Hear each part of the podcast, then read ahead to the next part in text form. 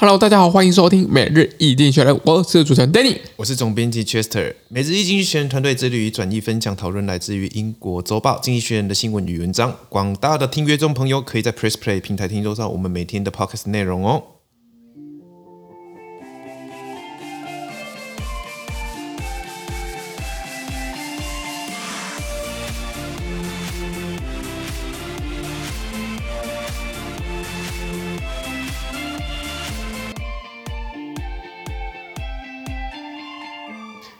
今天呢、啊，我们来看到的是从《经济学人》截取出来的新闻。我们看到的是十二月五号礼拜一的新闻，而这天的新闻同样也会出现在我们每日一经济学人的 Press Play 第一零六五 Po 里面哦。是的，来，首先我们来看到第一则新闻。第一则新闻是这样的：欧洲很担心美国的降低通膨法案。它的英文是这样的：The Europeans are worried about America's Inflation Reduction Act。OK，我们看到这个呃，大家就很关心啊，就是从呃上上上礼拜，呃，法国总统去去那个呃去美国一趟嘛，那当然这一趟他们他他是有任务的，他们因为觉得呃美国因为这个所谓的降低通膨法案，对于呃所谓的新能源车，也就是。电动车的补助其实是很，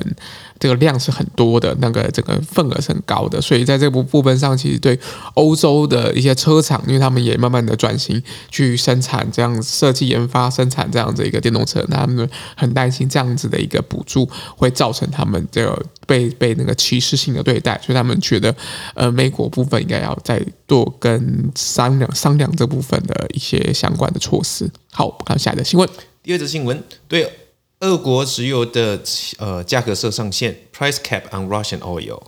OK，我们看到这个呃俄罗斯石油啊，这在因为呃很多人当然是这个呃能源一直都是一个每个国家很重要的一个一个很重要的一个一个很重要议题啦。那这个议题将，因为乌俄战争当中会比又被更放大了很多。那这个很多。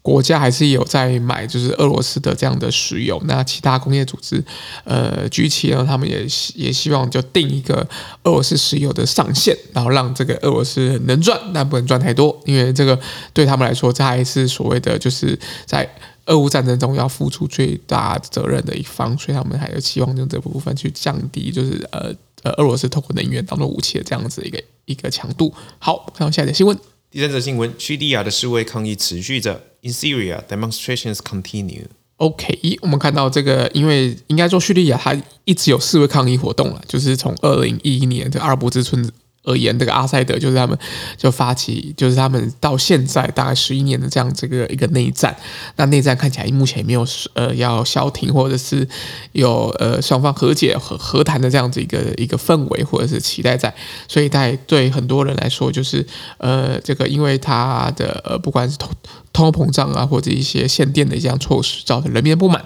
那这些不满呢，造成一个相对起来比较多人的这样上街的抗议。那这抗议能不能化成就是相对起来比较有能量的抗议的活动，那我们持续观察。好，我们看到下来下一则新闻。今天的最后一则新闻：中国经济步履蹒跚，China's faltering economy。OK，呃，中国央行宣布调降准备率，大概二十五个基准点啊，就是准准准备要就是释放出更多就是五千亿人民币的部分来给银行，然后银行可以透过。这样子的五千亿的人民币，去让更多的这样子一个呃呃民众，西端的民众可以有更多的这样子呃